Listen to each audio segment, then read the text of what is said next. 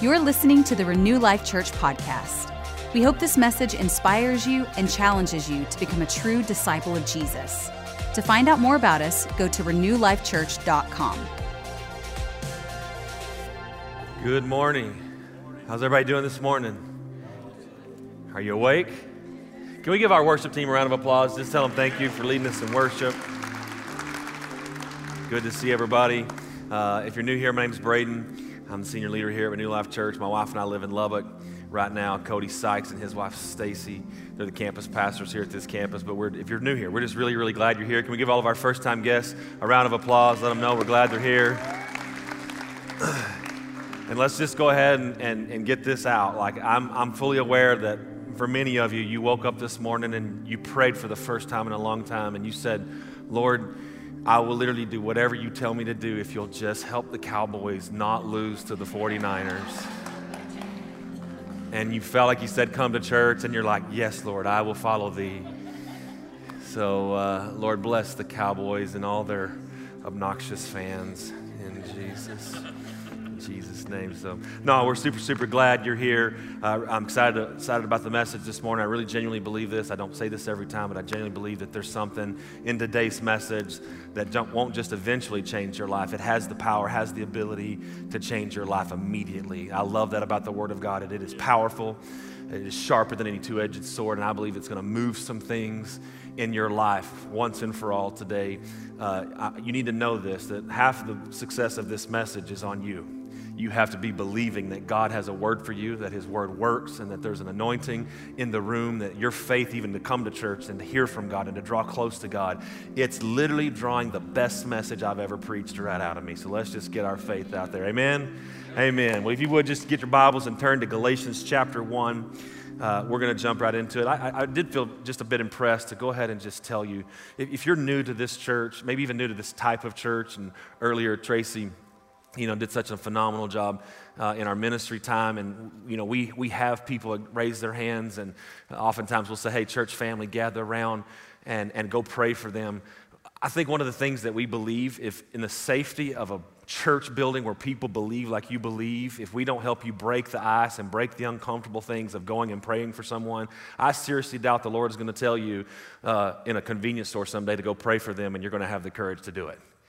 And there's no better place to practice things like this than in the church. We're, we're not here just to make church attenders, we're here to make disciples. That, that is the command. And so we're just, we're really anxious uh, in a good way to, to help you on that journey, break through some of those barriers. Maybe you've never prayed for someone, never, maybe you've never laid hands on someone before. We're also a church that God, believes that God still does miracles. Uh, and today it's not just about hearing a message, it's about receiving the power of God in your life for transformation. The Bible says, Don't be conformed to this world, be transformed by the renewing of your mind. The Word of God can transform your thinking, but, but so can a miracle. So can an encounter with God. And so we're just believing that you have that today. Uh, Galatians chapter 1, let me just give you a little bit of background on Galatians chapter 1. Most theologians believe Galatia, the region of Galatia, was a church that was pioneered, started uh, by the Apostle Paul uh, after he was converted. It was one of the many churches that he helped get going. And so this, this letter to the it says Galatians, but it's to the church at Galatia. He's writing this letter. Uh, when Paul shows up on the scene the first time, excuse me, and is planting this church there in Galatia, uh, the only acceptable religion, if you will, there was pagan, uh, paganism, of course, but there was the acceptable, if you will, God following religion was Jewish. The people were Jewish. And so everything was about the law, uh, obedience according to the law. And so after Jesus came and, and fulfilled his role, we had access to this new covenant of grace. The Apostle Paul was radically transformed on the road to Damascus, had this incredible encounter with the Lord. And so he began to preach this new covenant and go into these areas that were, uh, in some cases, predominantly Jewish, and he began to teach them it's not about works anymore, it's about faith. It's not about what you do, it's about what He did. You're not going to make it, you're not going to get there, you're not going to see the things in your life that you want to see just because you're good. If by faith you can receive what Jesus did, you have access to everything Jesus deserved by simply having faith in what Jesus did for you. And so he comes preaching this radical message, this radical gospel of grace to these, these Galatians. And, and many of them hear this message, they're saved, they're born again, they buy into, if you will, this, this concept of the new covenant. And, and j- Paul was, again, Paul went around planting other churches as an apostle and then served as what you might say a spiritual father or an apostolic father over these churches. And so occasionally he would hear reports or he would go check in and see how the church was doing. And one of his primary roles as an apostolic father over these churches was to seek the Lord. Oftentimes, by the Spirit of the Lord, you can, you can know as fathers, sometimes, yeah, you, fathers and mothers, you know, sometimes you just know something's not good with my kiddos. Something's not right with this, or something's not right with that one. Same thing in this world. Paul sometimes would pick it up by the Spirit. Then other times it, it was like he, he just heard. Someone through the grapevine, someone gave a report. One of the leaders of the church sent it to Paul and said, Hey, man, we're, we're dealing with some issues over here. Can you speak into this? Well, Paul had started hearing some rumors that this, these, these people, these Galatians that had, had bought into, had signed up for this new covenant and were, were all in, had started to sway a little bit. They had started listening to uh, some people that were saying, no, it can't just be faith. It's got to be faith plus this or faith plus that. And uh, I, I want to read to you here in Galatians chapter 1. This is him writing a letter to the church there at Galatia. Starting in verse 1, it says, Paul, an apostle, not from men nor through man, but through Jesus Christ and God the Father, who raised him from the dead, and all the brothers who are with me to the churches of Galatia. Grace to you and peace from our God, or, or peace from God our Father and the Lord Jesus Christ, who gave himself for our sins to deliver us from this present evil age, according to the will of our God and Father, to whom be the glory forever and ever. Amen. So he starts off pretty good. You know, he's just encouraging them, you know, grace and peace to you. And it starts off really, really nice. And it, it, didn't, it didn't take him long to fire up the weed eater. He, he was not happy about some of the things he was hearing. Verse 6 I am astonished that you are so quickly deserting him who called you in the grace of Christ and are turning to a different gospel. Not that there even is one, but there are some who trouble you and want to distort the gospel of Christ. But even if we or an angel from heaven should preach to you a gospel contrary to the one we preach to you, let him be accursed. As we have said before, now I say it again if anyone is preaching to you a gospel that's contrary to this one you receive, this gospel of grace, this gospel of the new covenant of Jesus, let him be accursed. For am I now seeking the approval of man or of God? Or am I trying to please man? If I were trying to please man, I would not be a servant of Christ. This goes on, that's just how he starts the letter, but this goes on for about five and a half good chapters where Paul is coming very, very strongly against the church of Galatians and saying, hey, what the heck were you thinking? You know, everybody loves the Jesus laying in the meadow with the lamb and how soft and gentle and kind he is. But every now and then, you know, you, you need a, a Paul in your life that just, hey, what the flip are you guys doing? You know, that's the Braden International version, but uh, I, I, think it translates. And, and, and just, he's just like, hey, what in the world is going on here? This is not this is not what we're doing now. I explained this to you. Jesus came, he fulfilled the law. It's not about the law. In fact, he had even heard rumors and found out that somebody amongst them, he called him a poison. He said somebody amongst them was even trying to convince him to go back to circumcision. Well, you, you, you can be saved, but you got to believe in Jesus and be circumcised. And Paul gets so mad about that. He says, You know, whoever this joker is that's saying this, I wish he had circumcised himself. I mean, he's getting serious. He's talking some, some serious matters here. And he's just, he's really, really going at them. And the, the bottom line here in this particular story Judaism was acceptable, the gospel of grace was not. This gospel of Jesus was, was hard for people to wrap their minds around. And you know how human nature oftentimes is when you hear something that's new or that you don't understand, you're, you're, you're a little tempted to reject it. You're, you're tempted to be skeptical. And so these, these, these people, these poisons, like Paul called them, Paul leaves town, and like wolves to sheep, they, they come in there and they're like, nah, nah, you still have to do this, you still have to do that. And all of a sudden, pressure from man, and that's why he said, Are, are we here to please man? Or are we here to please God? What, what are we doing now? And, and, he, and he's pretty strong with them because the, the, the point is, and the bottom line is, they just quit. They were on the right track. They were going the right direction. All of a sudden, pressure comes. Pressure comes from people. Pressure comes from their friends. Maybe pressure comes from their family. They're, they're on the right track, but the pressure comes and the pressure causes them to give in. The pressure causes them to quit. The pressure causes them to stop pursuing and believing in what Paul taught them, what, what he taught them about Jesus and the new covenant. Can we just be honest? Anybody else in a situation where pressure comes, things got hard, and the temptation was there just to quit? The temptation's there to give up. The, the, the temptation's there is just to, to throw in the towel because it just gets, it just gets difficult. I, um, my whole high school life, from, from the time I was a freshman, actually since younger than that, like a lot of little boys, I wanted to be a pro athlete. And so I knew that before you could be a pro athlete, you got to go to college and you, you want to get a college scholarship. And so once I got to high school, I lived in a small town.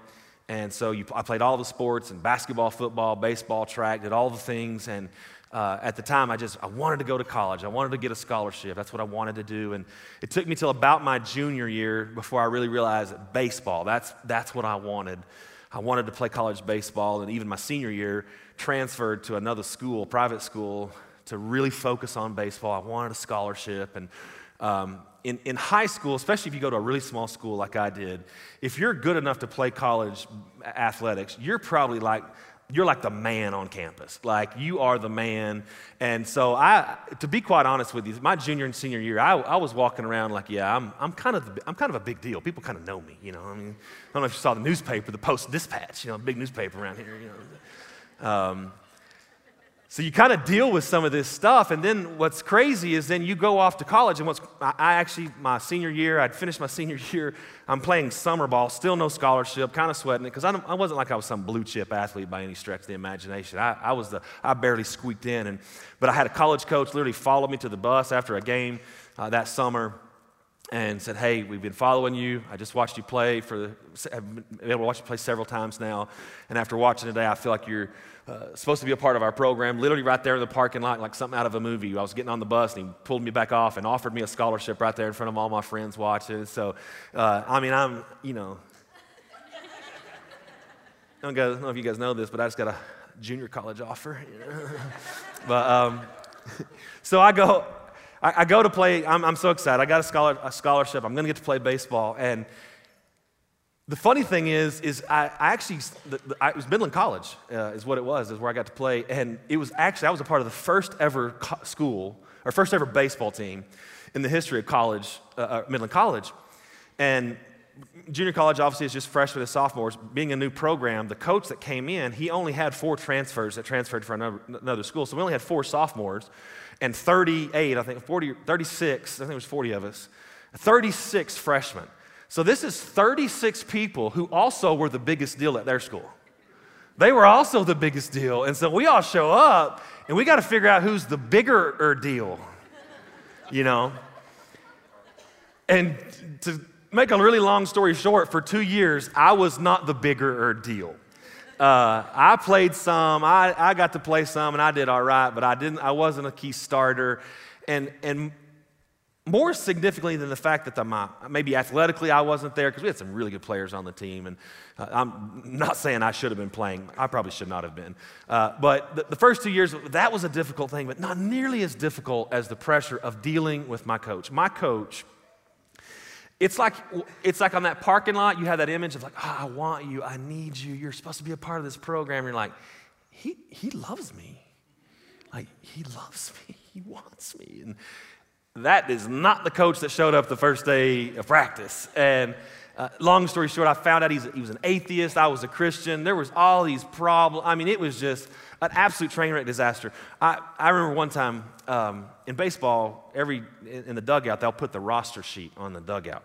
And the roster is to show you the batting lineup, who's starting, what position, what the batting order is, and then they'll put the subs on there. So every person gets their name on the, on the sheet, but it just depends on you know, where you're at in the lineup. And uh, I remember I got picked off uh, one time. I was on first base, and left handed pitcher, you don't care about the stuff, it's not a big deal. Uh, I get picked off, right? And I'm telling you, before I even got back to the dugout, the coach had sprinted to the dugout, and he didn't, he didn't cross me out of the lineup. He, no, no, that was not nearly significant enough. He literally took the pen and scratched a hole in the paper where my name used to be. And by the time I got back to the dugout, where I once was on the starting lineup was just a hole. I didn't even belong on the team anymore. Like, and I could tell you story after story of just humiliation, of, of things where we just didn't get along. And it, it was just, honest to God, it was one of the worst two years of my life. And so after junior college, a lot of players, you go on and you play, you find a four-year school, you try to get a scholarship to a four-year school as a transfer, so on and so forth. I'm telling you, after two years of junior college, I wanted no part of baseball. I wanted no part of athletics. My dreams had been smashed. I didn't want anything to do with it because little Mr. Big Shot from Post, Texas, got some colored ink in the Post Dispatch, showed up to Midland College, and it did not go the way I thought it was going to go. Anybody ever had a situation? Hopes are up here, reality fell somewhere down, down here and you're like, to heck with this, I'm out, I'm done. That was me. And I'm so thankful I had uh, a dad who, um, he said, look, there's so many colleges out there, so many different types of coaches. You got to stick with it. You got to give it another shot. Decided to give it another shot. Got a scholarship at a school in Tennessee, and the next two years could not have been more polar opposite. Incredible time, incredible coach. Uh, had a lot of success there, and uh, but I'm telling you, after those first two years, the temptation to quit was there. Every single one of us, at some point in our lives, we're going to face that temptation when things don't go the way we thought they were going to go. We're going to face this temptation to quit. This church in Galatia, they had a good thing. They had the best thing. They had the gospel of Jesus perfect, pure, amazing. Pressure from the outside is causing them to question, doubt, and eventually even quit doing the things that they know they should have done. And we find ourselves in Galatians chapter 6. After five and a half chapters, Paul's telling these Galatians, reminding them of who they are, reminding them of what they've been taught, reminding them what they should be doing, not to pursue the works of the flesh, but follow the Spirit. You, can, you guys can do this. One of the most famous passages of Scripture, I should say, famous verses of Scripture. I want to focus on this for the next 20 minutes and 56 seconds. Galatians chapter 6, verse 9, it says, And let us not grow weary of doing good. For in due season we will reap if we don't give up.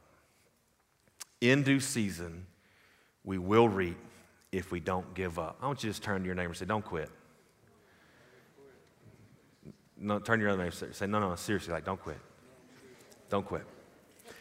Um, in this very short verse, in verse 9 here, I, there's at least three. I'm going to talk about three very distinct points uh, that this, this scripture uh, outlines, and I think they're going to help us. I believe they're going to help us. Number one, what is right is not always easy. What is right is not, not what is always, not always what is easy. Uh, I think this is probably one of the scriptures that I've over the course of my life, I've struggled with for this very reason and the concept of don't grow weary in well doing. If he says don't grow weary in well doing, you just need to know you can be doing everything right and you can grow weary, or he wouldn't have to tell you don't grow weary. I don't know if you know this or not, if you've experienced this or not. You probably have, where like you feel like you're doing the right things, you know you're doing the right things. You're living like you're living your best life. You're, you're following God more passionately, more diligently than you've ever followed Him before. You're doing the things that you know to do with everything in your heart, yet things still aren't going the way that you thought they were going. And even times where you did the right thing and maybe somebody's response to you was not as favorable as you had hoped. You're excited about something, you share it with your family, they're not nearly as excited about it as you are. You're excited about something, you share it with your spouse, they don't seem nearly as excited about it as you are. It could be a litany of things where you can be doing the right thing, but you don't get the, a, a very favorable response. In fact, you get resistance, you get pushback, you get pressure. And that's that pushback, that pressure, that whatever that is, when you're doing the right thing that's going to eventually cause you, that's one of the tactics of the enemy. He talks about him wanting to wear down the saints. He wants to resist you, he wants to push back against you until you quit. But you have to understand this. Is, the scripture, one of the, one of the tensions has been this scripture. I don't know if you've ever heard this scripture says, My yoke is easy, my burden is light. Well, if you're like me, there's been times in my life where I thought I was doing the right thing, but it did not feel easy. It did not feel light. And I'm left to wonder, am I doing it wrong? If his yoke is easy, his burden is light, and I don't feel easy or light, there must be something wrong with me. I, I don't want to focus on that particular scripture. I just would simply propose to you the language in that scripture says, My yoke is easy, my burden. Let's just acknowledge the fact that he does call it a burden. so let's just acknowledge that. There may be things you go through that are burdensome. I think the more significant thing to acknowledge about that passage of scripture, or that verse, if you will, is not necessarily what work is being done, but who you're yoked to. I propose to you, things are much lighter and much easier when you're yoked with Him, doing it in His strength and not your own. So I, I would propose that potentially this concept of a, an, a, the yoke being light, the, uh, his yoke is easy, his burden is light, might have more to do with who you're doing it with than what, what exactly you're doing. Because if I, as you read the rest of Scripture and you look at the heroes of the faith, you can see many seasons in their life that don't look light and don't look easy. They were doing good. They were doing everything good. Start with Jesus, the one that did everything right, that did everything good. He starts off his ministry being baptized into the ministry. A voice from the heaven, his own God himself cries out, says, This is my beloved Son in whom I'm well pleased. He's confirmed on earth, baptized, confirmed. And what's the very next thing that happened?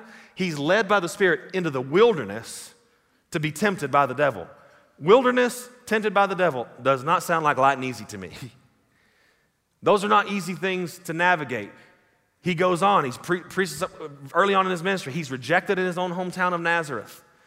He's, he's abandoned by some of his disciples. He's preaching a message one day. He's got a couple hundred of his disciples around. He's preaching this message, and it's such a hard message for them to understand. All but 12 get up and leave and say, Deuces. I'm just going to give you a little perspective from the stage. If right now, all of a sudden while I'm preaching, all but 12 of you got up and walked out, that's not going to feel light and easy to me. So, for my sake, please keep your seats for the next 16 minutes and 11 seconds. Y'all walk out when Tracy comes up here or something like that. I don't know. I'm just kidding. That's what happened. Jesus is preaching. People just walk out on him. They try to throw Jesus off a cliff all the way to the cross where he's in the, in the most vulnerable uh, season and issue that he's ever dealt with. All but one of his disciples turns on him. He was doing everything right, but that does not sound light and easy to deal with. The rejection of people who are supposed to love you, who are supposed to be faithful to you. Carry the same thing out with Paul, the Apostle Paul. Shipwrecked, stoned. And I, when I say stoned, I'm not talking about the left handed cigarettes, I'm talking about rocks. Like, eh, some of you are like, left carried the threes for us. Uh, no, literally th- stoned with rocks, and, and, and not just, and it, they said they stoned him with rocks and drug him out. They didn't just throw rocks and say, okay, he's learned his lesson. They thought they had killed him. They drug him out of the city to rot. that does not sound light and easy to me. What, what is, make this a little more personal. What are the things in your life? And I think this is where we're going to spend really the bulk of our time because I want to acknowledge that there are some things that you're going to go through. There's, there's, there's seasons you're going to navigate, there's situations you're going to navigate as a believer where doing the right thing is not going to be the easy thing. Doing the right thing is actually going to be extremely, extremely difficult, and you're going to find out very, very soon how much you're willing to sacrifice in order to be on the right side of certain situations. As a, as a dad of, of young girls, I've got 16, 13, uh, 16, 13, and uh, 3, 16, 12, and 3. Uh, the first thing that I think of when I think about the, the pressures of doing the right thing, even w- when the, when the wrong thing is much easier to do, is when I raise kids. It's going to be very easy for you to cave, to give in to culture as it pertains to your children. Now, you just have to give me a little leeway here because I, I, I want to be your pastor. I want to help you, but this may step on some toes. And I, we believe in healing, so we'll pray for your toes later. But uh, I, I want you to understand something. Our culture's values for our children are nowhere near the same as the values that the Word of God has for our children. What our culture is, says is okay for little girls to get to wear to school or wherever else, and what the Word of God says that our little children should, and little girls should be wearing, they're not even close to the same thing. Are we okay if we just talk about some real stuff? It's, it's, it's tragic watching dresses get shorter and shorter and shorter, and we're as parents supposed to say, that's, well, that's just the style. And God forbid we wouldn't want our kids to be out of style. We don't want them to be mad at us. We don't want their friends to make fun of them. So, well, if that's what Lululemon says is the right size, that's the right Lululemon, right? Freaking Lulu. No, but what I'm saying is, and, and here's, here's where I'm going with this my wife and I included, we've, we've noticed as you're raising kids, and what does the Bible say? Train your kids up in the way that they should go. Mom and dad, you're supposed to know. Your job is not to bring your kids to church so that the pastor will tell them how to live their lives. It's your job to come to church, get the word of God in you, so at home, you're leading your family. And, and from being led by the Spirit of God, the Word of God, the Spirit of God working through you, you're supposed to look at even situations like what my daughter's wearing, how my, how my young son is talking to or about other women, other young girls. Our culture is, letting, is leading us to believe that it's okay for girls to dress like this, it's okay for them to look like this, this is just style, and it's okay for our young boys and our young men to sexualize them, objectify them as a thing, as an it. I, I'm, I'm, my 16 year old daughter, she's got a, she goes to a Bible class, and we're, we're navigating this class, and uh, they're learning about marriage and husbands and wives, and husbands submit to your wives. And it's interesting because some of the, the things that are coming up in class of what some of their, her classmates think is right and wrong, it's just ruffling some feathers because, just in case you're wondering, I'm trying to raise some strong women who believe that they have the Spirit of God on the inside of them and so, and, and I'm trying to exemplify a father who, who's not trying to force my wife into submission. I'm finding it easier that if I get, like the scripture says in Ephesians 5, if I give up my life for my wife, submitting to me is very easy because I've given up my life for her. Because that's what the whole scripture says, in case you're wondering. So she's hearing this language that's somewhat belittling, belittling women, and it's rubbing her the wrong way. Some of the classmates saying certain things about what women can or can't do, and it's rubbing her the wrong way. See, we should be raising our kids in such a way that when culture tells them what they should be, it rubs them the wrong way. When culture tells them this is fashionable, this is not inappropriate, it's fashionable, it should rub them the wrong way. First of all, it should rub you the wrong way. And let me just tell you this this, this is a tough one. This is, this is a very, very difficult one because the, the enemy is after this sexuality thing more than, any, more than anything I see right now he, he, he tried to just pervert normal sexuality, and then eventually we've gone to you can be any sexuality. Then you can name your pronouns, which I don't even understand. That's, is that even a thing? How is this even a thing? I'm watching an English teacher on an Instagram reel, which I don't know why I'm scrolling through an Instagram reel, watching an English teacher, how she's teaching her English cl- class to call her they. It's this confusion about their sexuality, their it's this mass confusion. The enemy's after this one right now, and it's like a wave beating against the side of a wall. It's not going to stop. That wave is not going to stop. There's going to be pressure as a parent, there's going to be pressure on you to cave into culture on how you're raising kids for the rest of the time you have your children. And we're going to have to decide hey, as for me and my house, we will serve the Lord. I'm not going to let culture dictate what my kids should or shouldn't wear. I'm not going to let culture dictate when my kids should or shouldn't have a cell phone. Not just culture, I'm not going to let uh, whatever other parent and their values are. No, well, I'm led by the Spirit of the Lord. I'm not going to sit up here and tell you what the standard should be on how old your kids should be when they get Instagram or whatever the things are now. And uh, here's what I am going to tell you you better not be asking other parents first, you better be asking Holy Spirit first. You better be looking at your, at your children saying, Are they ready for this?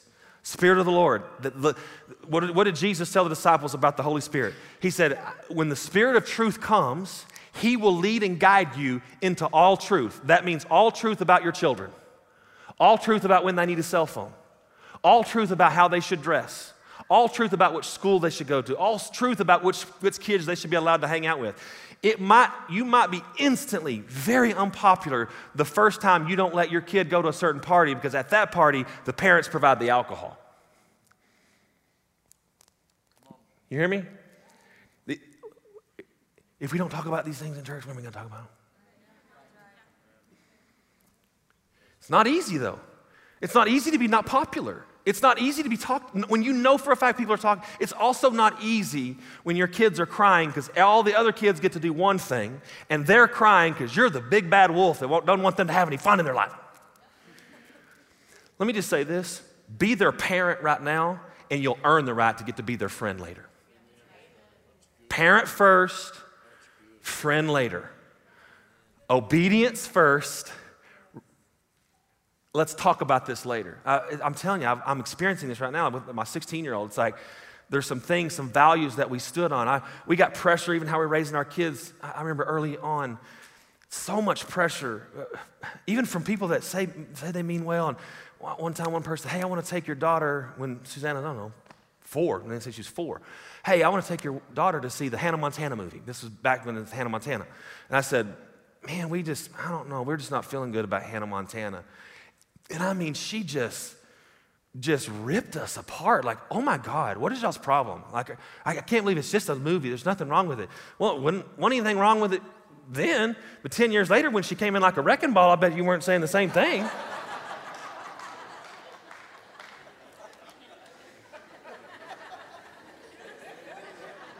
You saw a video. bounce your eyes, bounce your eyes, get it? now. Man, I, this is such a this is such a hard thing for me to navigate. Look, can I just be transparent with you about something? I'm not here to judge Hannah Montana or any other pop star or whatever, but I'm gonna tell you what I have a, more than I don't want to judge them. I don't want to cut you short on training you how to steward your family and raise your kids the right way. And I think for too long the church's been a little bit soft because we've got to be careful with saying certain things. And I, we, did you know you can walk in love and 100% disagree with someone? That's actually okay to do. Hey, you know, I love you. I just, I don't like that. Hey, you know what? Don't take this the wrong way. My kids actually aren't coming to spend the night at your house. And now you don't have to tell them the fact that you discern that the dad's a creep.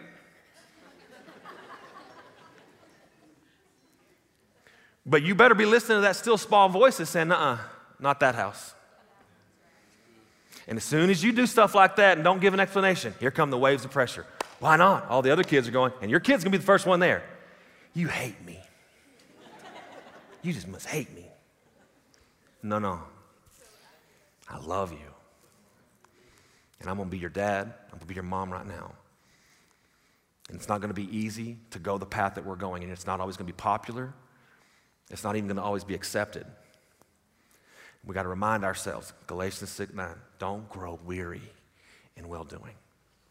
Don't grow weary in well doing. Don't grow weary of doing the right thing in your marriage. Don't grow weary of doing the right thing with your finances. So many people, that's the, that's the biggest kicker. Their biggest break, the thing they need breakthrough the most in is their finances. But when things get tough, the first thing that they cut out is their stewardship of their finances towards the church with the tithe and generosity. That's like, ah, the Lord will understand. It's not about him understanding, it's about him having principles that will work if you don't grow weary in well doing. And in due season, you will reap if you do not give up. But again, pressure, pressure, pressure. Uh, you're going to have pressure at work to not be ethical. This is a big one. Very, very big one for me. You're going to have pressure at work to do things that you know are not the right thing to do. Several years ago, I was working for an old company uh, as a, as a uh, leadership consultant and was supposed to be in there helping them develop some processes and different things. And um, uh, when, I, when I hired on, I'm gonna be honest with you, it was a great job. It was a lot of money. And I was, I'm like, okay, this is, this is the life I was made for, you know. This is, this is, this is where I belong. And um, it, was, it was nice to have that margin. It was nice to have that extra income. It was, it was nice. And I was, there was a kingdom approach to this whole thing and what God was doing. And, but you get in there and all of a sudden, I, I, remember this one supervisor came to me. She wasn't my supervisor. We were actually co-supervisors. She used to cover the, the, division both ways, or all across the board. They divided it into, I took this part, she took this part. Well, as she's training me, she came to me one day and she goes, hey, I just, I just need to tell you something. Um, this one report that you see that you're supposed to do, uh, these numbers, we make them up. And I said, what do you mean you make them up? It's like, well, we know that there's certain people that want to see this, that, and this, and the other and it's really a lot of hassle and it's not that big of a deal. So we don't really we don't really actually record those things like we say we do. We just know what the numbers should be to make sense to everyone. So we just make these numbers up. And i just need to know i know you're a pastor and whatnot but i just need to know are you are you okay with are you okay with this? Extra money the life i was made for or my clean conscience. The values of the company, the values of the kingdom. I'm going to tell you, it's not going to be easy.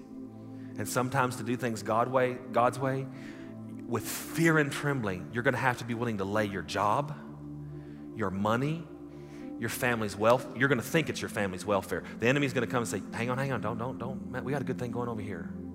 You got a good thing going over here. You start barking up this tree. You start trying to say this. You start trying to do that. That you will not get promoted. You will lose your job. If you don't get promoted, if you lose your job, how are you going to take care of your family? Anybody else know what I'm talking about? We all deal with it because the, the values of the world could not be more different than the values of the kingdom. And that is when you find out who is my provider Jehovah Jireh or Jehovah the company I work for. Who is my provider? Who is in charge of taking care of me? Men, listen to me. You're going to feel the weight of your family on your chest because I, I, again, I've worked, I've had my own company, sold my own company. I've, I've, done, I've done the oil and gas thing. I know what's going on out there. You know what's going on there. Every single day, your ethics are put out there to say, let's, let's see what he's going to do on this one. Is he going to do the right thing or is he going to do the profitable thing? I'm challenging you right now. Let me, let me just say this too, just so you'll know what this feels like when it shows up.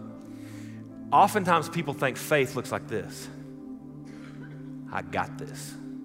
Um, I'm full of faith. If your chest is out that far, you ain't, that ain't faith.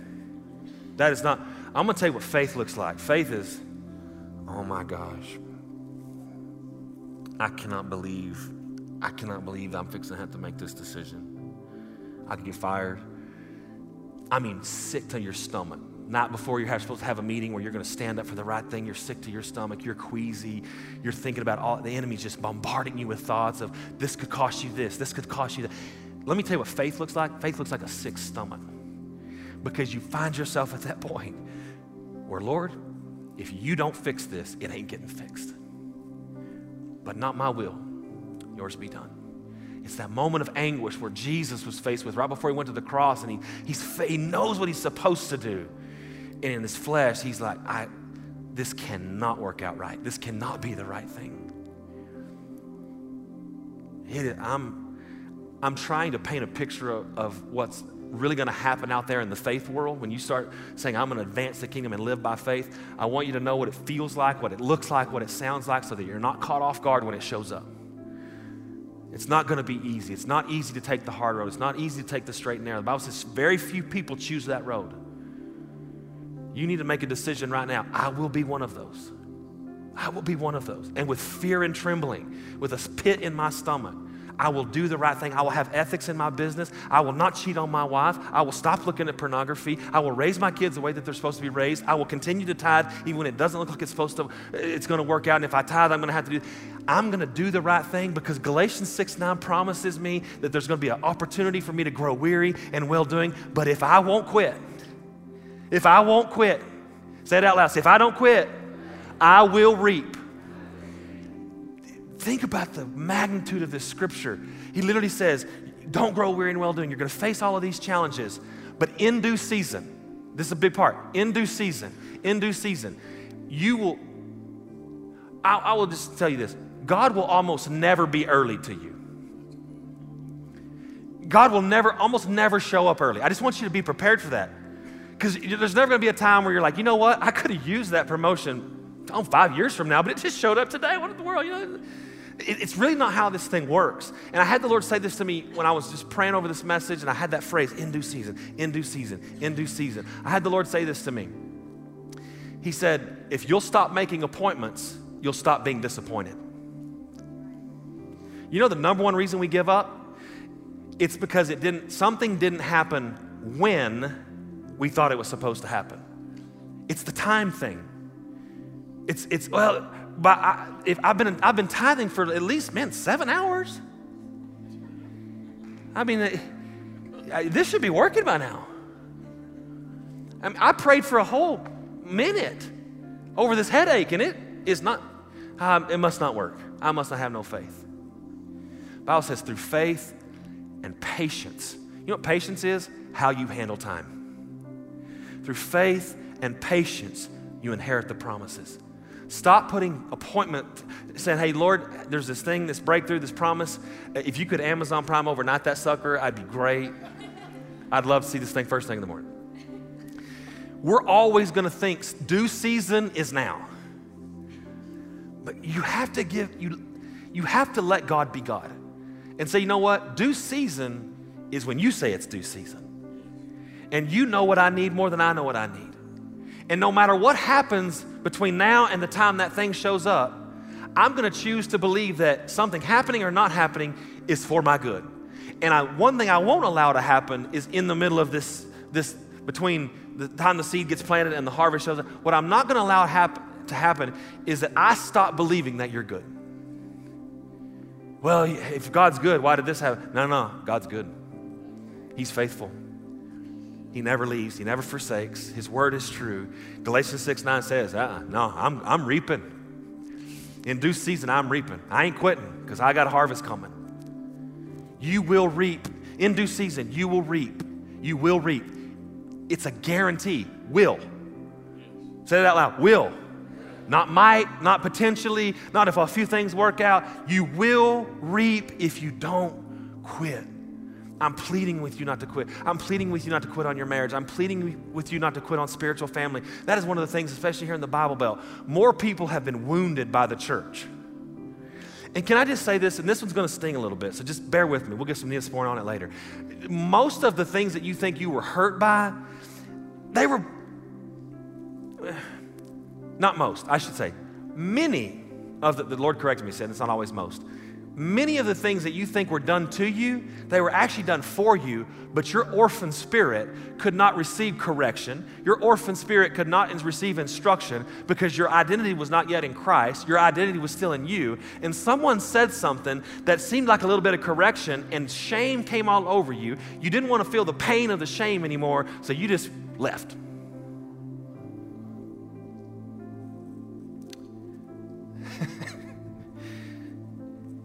Don't give up on spiritual family. I don't care how, even if they have done you wrong. I, have had that. I've had people do me wrong. Me and Liam were talking about this the other day. We've had pastors, leaders in our lives where now they live the most isolated lives. They don't have relationships with their church members. They don't talk with their church members. You can't, the Gestapo's rushing them out to the green room as soon as they're done preaching. You can't talk to them. You don't know the names of their kids. They don't, you, you have no connection. And you know why? Because they started off, like a lot of other pastors do, out in the foyer, shaking hands, loving on people, inviting people over to dinner, and then someone left their church and then someone else left their church, and then someone started a rumor, and somebody hurt them in the, in the, in the body of Christ, and they say, you know what? It's easier to stay isolated. It's easier not to get vulnerable. It's easier not to connect. I've seen it, I've watched it. That just happened with pastors, it happens with you too. You've been in church, you were plugged in, you were serving, and somebody did something, something happened, and this stuff does not work. And you know what you did? It's like an arm being amputated from the body and it's shriveling away. And the clock is ticking to get that sucker back attached to the body so that the blood can start pumping again and giving that life back. And you think you're protecting yourself and you're killing yourself.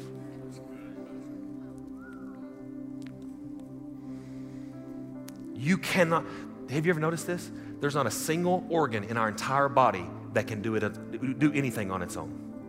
Not one. And neither can you.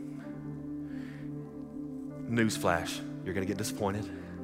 Somebody's going to hurt your feelings. And it won't just be you being sensitive, somebody's going to be a jerk. It might be me. I mean, rumor has it I flattened a tire. If somebody parked wrong. I understand. I've done stuff I don't recommend.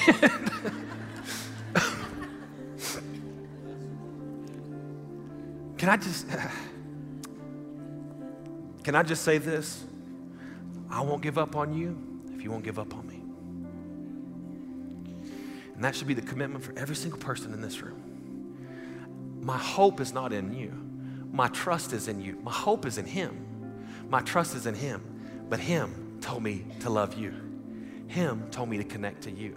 And no matter how many times I've been hurt, no matter how many times I've been disappointed with church or spiritual family, whatever, I'm not going to give up because the fruit, the reward you will reap if you faint not.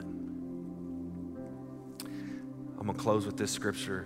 I, I, I missed this in the first service and I was kicking myself for missing this.